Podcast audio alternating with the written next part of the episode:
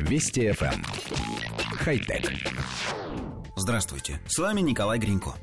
Инженеры Дальневосточного федерального университета и Восточно-Сибирского государственного университета технологий и управления сообщили о создании нового типа сверхпрочного бетона, способного проводить электричество. Ученые утверждают, что он не только может быть проводником тока, но и оказаться на треть прочнее, чем требуется по ГОСТу. Кроме того, сама технология не требует больших вложений. Часть цемента удалось заменить отходами обработки гранита, а для придания эффекта электропроводимости вместо дорогих карбоновых нанотрубок в смесь добавили более доступные карбоновые наночастицы. Новый бетон предлагают использовать для производства специальных поверхностей обогревателей. Это могут быть стены, тротуарная плитка или даже самовосстанавливающиеся конструкции, где поверхность будет выступать одновременно сенсором влаги, огня и деформаций, а ее повреждения будут устраняться за счет воздействия электромагнитного поля.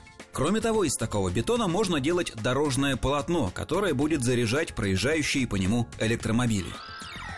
Коллектив редакции нашей программы искренне гордится достижением отечественных ученых.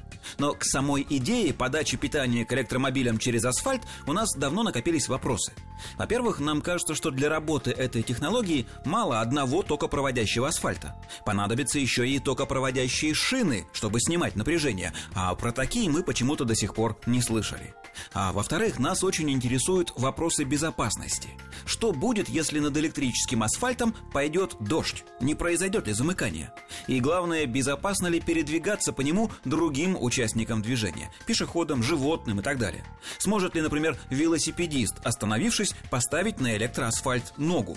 Но зато если все эти проблемы будут решены, то по электрифицированным дорогам смогут ехать не только автомобили, но и электроскутеры, электросамокаты, моноколеса и что там еще придумано на сегодняшний день.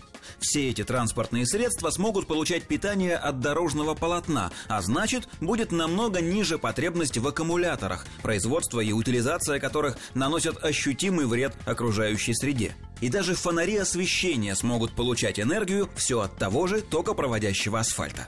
В общем, одни сплошные плюсы. Минусов мы не видим. Хотя... Вести FM. Эм.